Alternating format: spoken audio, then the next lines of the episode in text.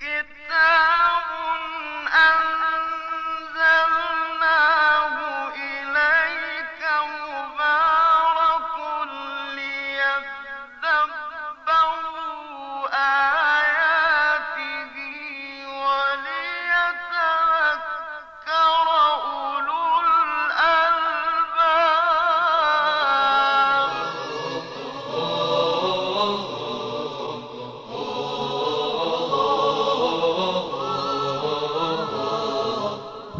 محضر قرآن. نکات ادبی آیات قرآن کریم هم از نکات صرفی، نحوی و لغوی بپردازیم. به کارشناسی آقای دکتر مصطفی.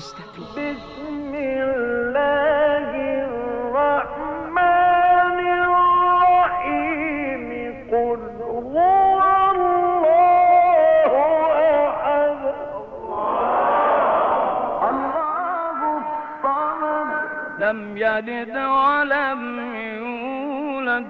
ولم يكن له كفوا أحد. بسم الله الرحمن الرحیم. با سلام خدمت شما عزیزان و گرامیان. برنامه دیگری از سری برنامه های در محضر قرآن رو خدمتون آغاز می‌کنم. ما در برنامه قبلی رسیدیم به آیه هشتم سوره مبارکه قاف. یعنی ابتدای آیه هشتم. دیگه وقت برنامه تمام شد. علا رقم این که این آیه کاملا مرتبط با آیه هفتم و آیه ششم بود نتونستیم ادامه بدیم. لذا من برای ادامه مطالب قبلی یک اشاره کوتاه می‌کنم به آیه ششم و هفتم بعد آیه هشتم رو توضیح کامل عرض می‌کنم.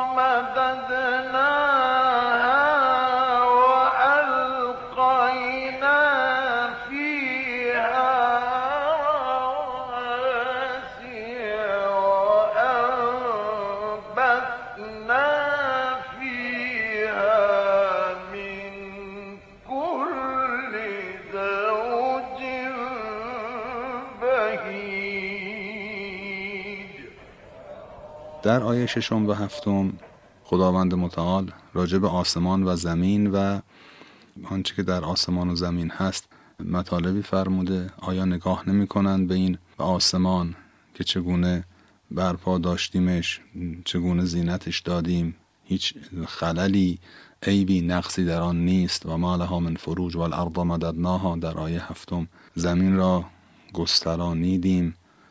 و کوه ها رو در اونجا قرار دادیم و گیاهان متعدد از هر نوع و سنفی در زمین رویاندیم. اینا خلاصه آیات ششم و هفتمه. بعد آیه هشتم که حالا توی این برنامه می‌خوایم راجبش صحبت کنیم میفرماید تبصرتا و ذکرا لکل عبد منیب. این تبصرتا کاملا مرتبط به دعای قبل. تبصرتا و ذکرا یعنی آنچه که انجام دادیم برای شناساندن و فهماندن و متوجه کردن بود. تبصرتا مفعول له. یعنی مثلا کیف بنیناها و زیناها و ما لها من فروج و الارض مددناها و القینا فیها رواسی و انبتنا. همه این کارا رو کردیم تبصرتا به خاطر شناساندن فهماندن ایزاه. چون تبصره مستر باب تفعیل. بصر یبصر تبصیر و تبصره. اون وقت بصر یعنی فهمه بصره الامر تبصیرا و تبصرتن یعنی فهمه ایاه. فلان مطلب رو فهمون بهش. ما این کار رو کردیم که بفهمونیم به شما مردم براتون بصیرت ایجاد کنیم. یعنی اینها یکی از علتهاش وجود این آسمان و زمین و این مخلوقات و اینها بصیرت ایجاد کردن برای ما بشره. تبصرتن. تبصره تو زبان فارسی مثلا ما این متن می نویسیم قانون می نویسیم میگیم تبصره یک یعنی خلاصه یه مطلب جدید یه زیر مجموعه زیر ماده مثلا فلان. ولی تبصره در اصل در زبان عربی یعنی بصیرت ایجاد کردن فهماندن. بصره الامر. یعنی فلان امر رو به اون شخص فهموند. او را به آن مطلب بسیر و بینا کرد. حالا خداوند میفرماید این آسمان رو خلق کردیم زمین رو خلق کردیم کوه ها رو در زمین گذاشتیم این همه گیاهان در زمین ایجاد کردیم این ستاره ها رو که مثل زینت آسمان هستن ایجاد کردیم تبصرتن و ذکرا لکل عبد منیب. برای این است که هر عبد منیبی عبد یعنی برده برده خداوند. اون که خدا را بردگی می کند مطیع فرمان ماست و منیب است. منیب اسم فاعل از اناب یونیبو یعنی پی در پی رجوع کردن. رجوع شی مرتا بعد اخرى النوب ریشه این فعل این اسم. الرجوع مرتا بعد اخرى أناب یعنی رجع مرة بعد أخرى منیب اسم فاعلشه. یعنی او که پی در پی به خدا رجوع می‌کنه رو به خدا داره. کسانی که اینطوری هستن اون بندگانی که پی در پی رو به خدا دارند این کارا رو کردیم که اینها بصیر بشن بینا بشن. یعنی بفهمن عظمت الهی رو از طریق این خلق الهی. یعنی آسمان و زمین و اون چرا که در اینها هست.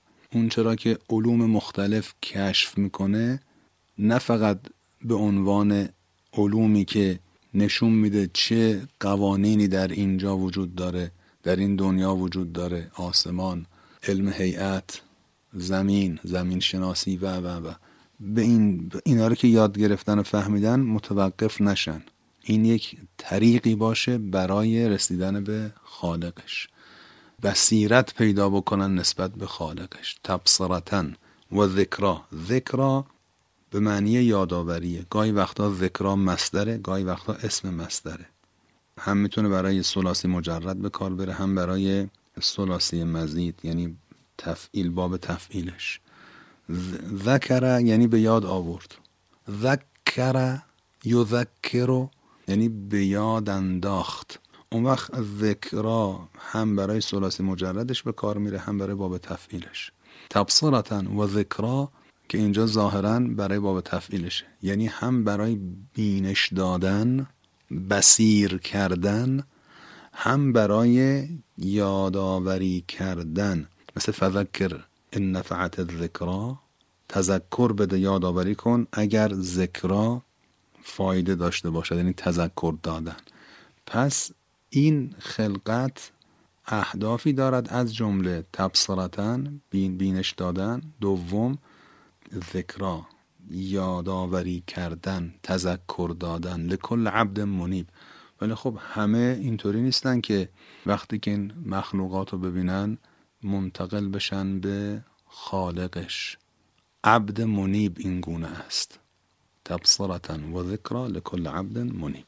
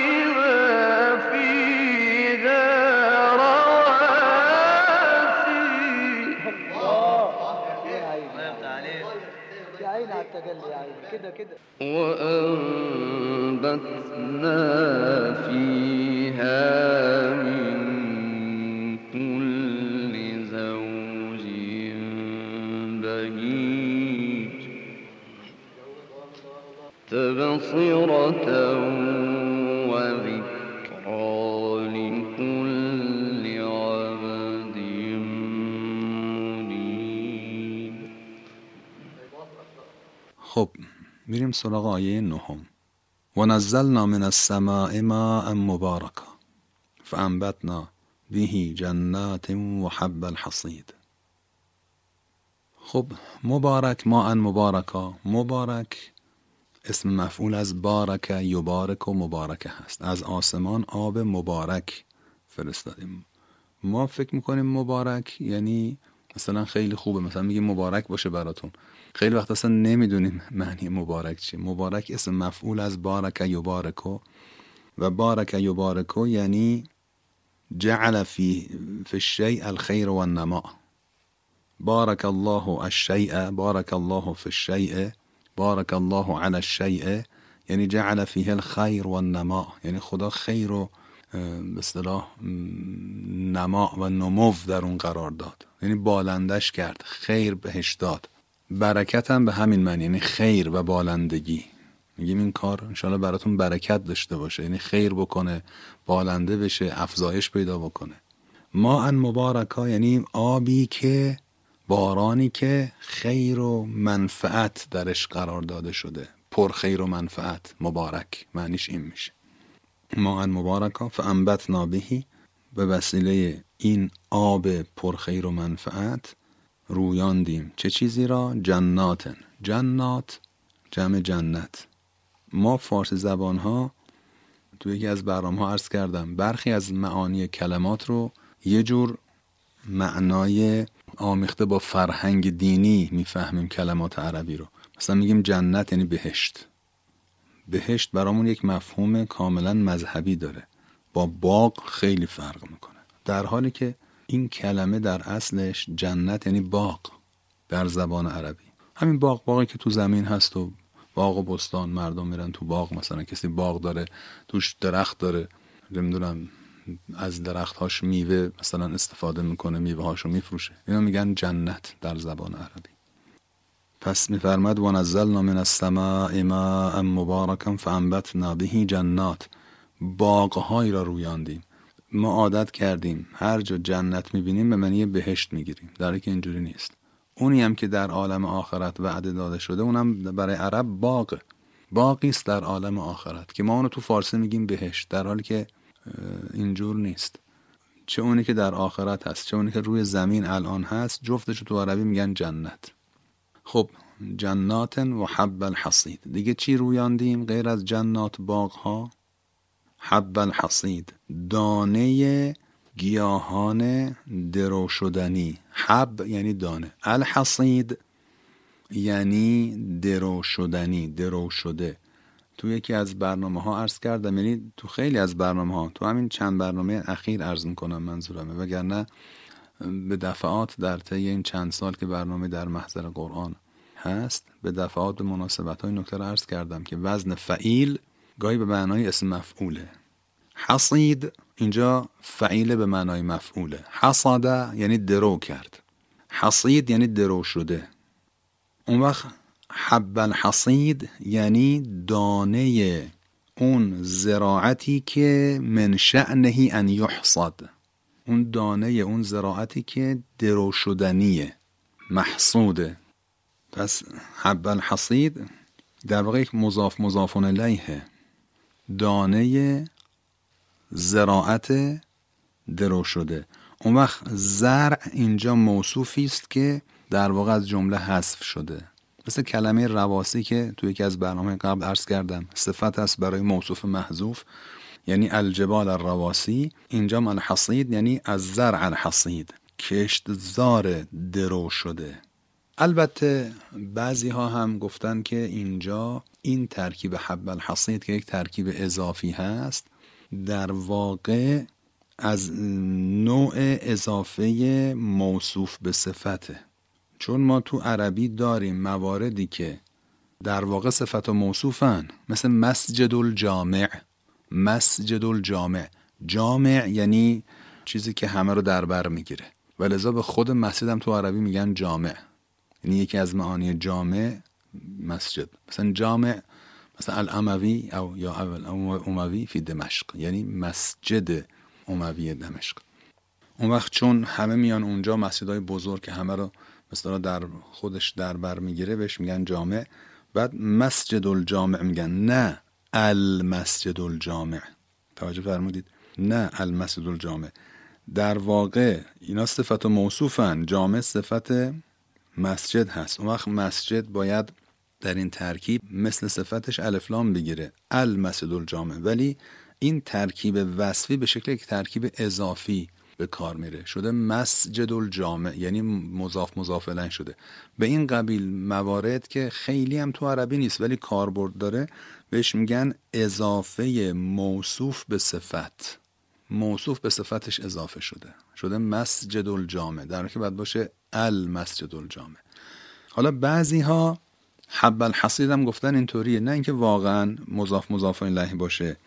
یعنی حب مضاف بعد اون از زرع الحصید که زرعش هم هست شده مضاف الیهش یعنی دانه کشت زار درو شده. بعضی گفتن نه اینطوری نیست بلکه حب الحصید یعنی الحب الحصید. اون دانه های درو شده. مثلا گندم که گندم رو درو می‌کنن در واقع گندم درو شده ولی حالا می‌تونیم بگیم اون گندم ها اون دانه هم درو شدن.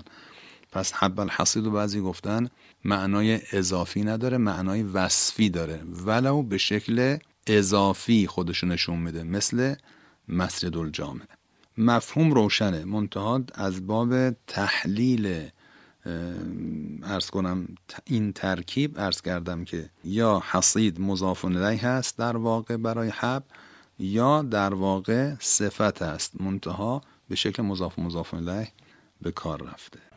ونزلنا من السماء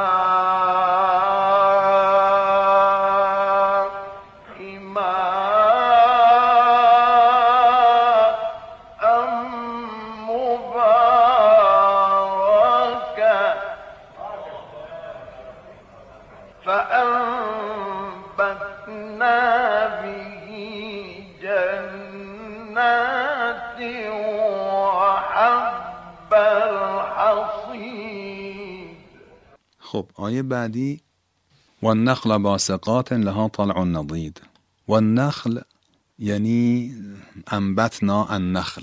عطف هست به جنات در آیه قبل. یعنی و انبتنا النخل. نخل جمع. یعنی درختان خرما.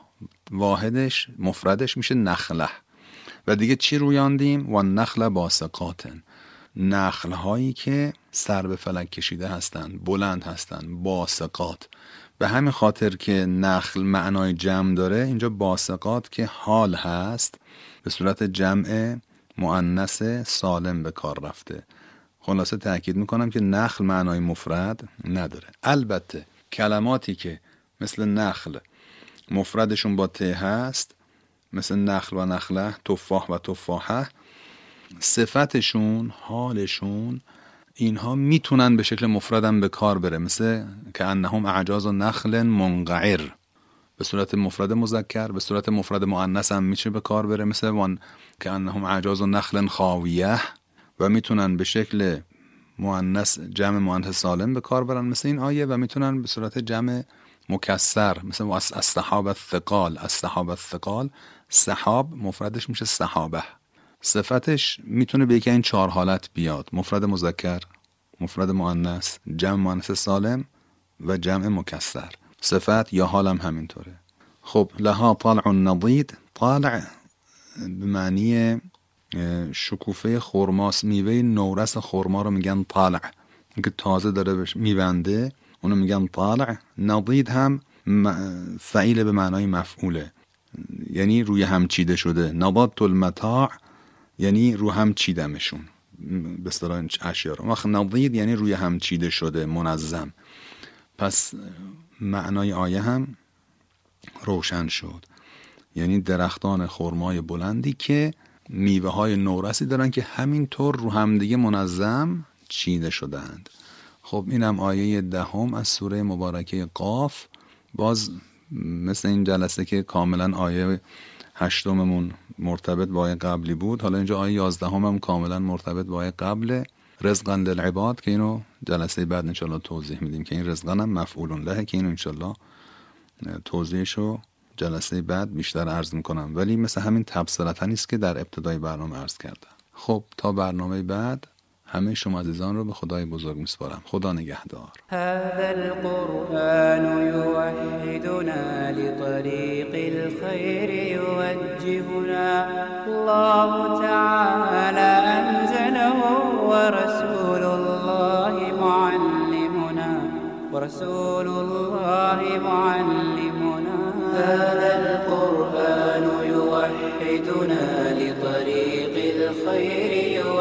يوجهنا الله تعالى أنزله ورسول الله معلمنا. ورسول الله معلمنا هذا القرآن هو الهادي لأوائلنا وأواخرنا. يدعو للعلم وللعمل لا شيء سواه يهذبنا هذا القرآن هو الهادي لأوائلنا وأواخرنا يدعو للعلم وللعمل لا شيء سواه يهذبنا. كتاب الله لا شيء سواه يهذبنا. العمل به. كتاب الله.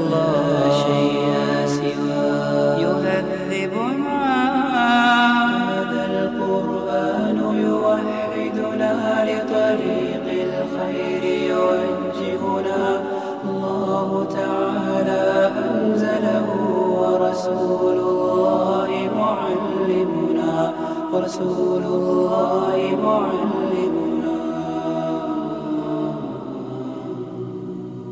هو معجزة الله الكبرى عن سر الكون يحدثنا. الله تعالى أنزله ورسول الله معلمنا. هو معجزة الله الكبرى عن سر الكون يحدثنا. الله تعالى أنزله ورسول الله معلمنا. فلنعمل نحن بمنهجه